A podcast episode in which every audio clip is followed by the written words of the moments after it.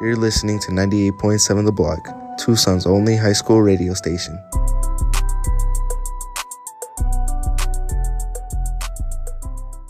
Senior girls basketball player Sandra Perez discusses how the season is going so far for her and her teammates. Uh, so far, it's going very good. We're going nine and one, so yeah. Sandra talks about the most exciting part of returning to basketball.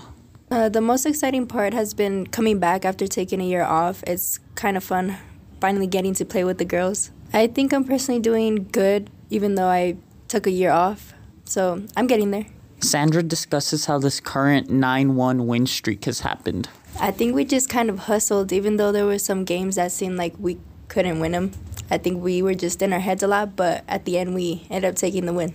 I think we could win state because we've been doing really good. Sandra talks about her current goals for the rest of the season. I think my goals are overall just to have fun and, you know, get that state championship. Remember to go out there and support girls basketball this season.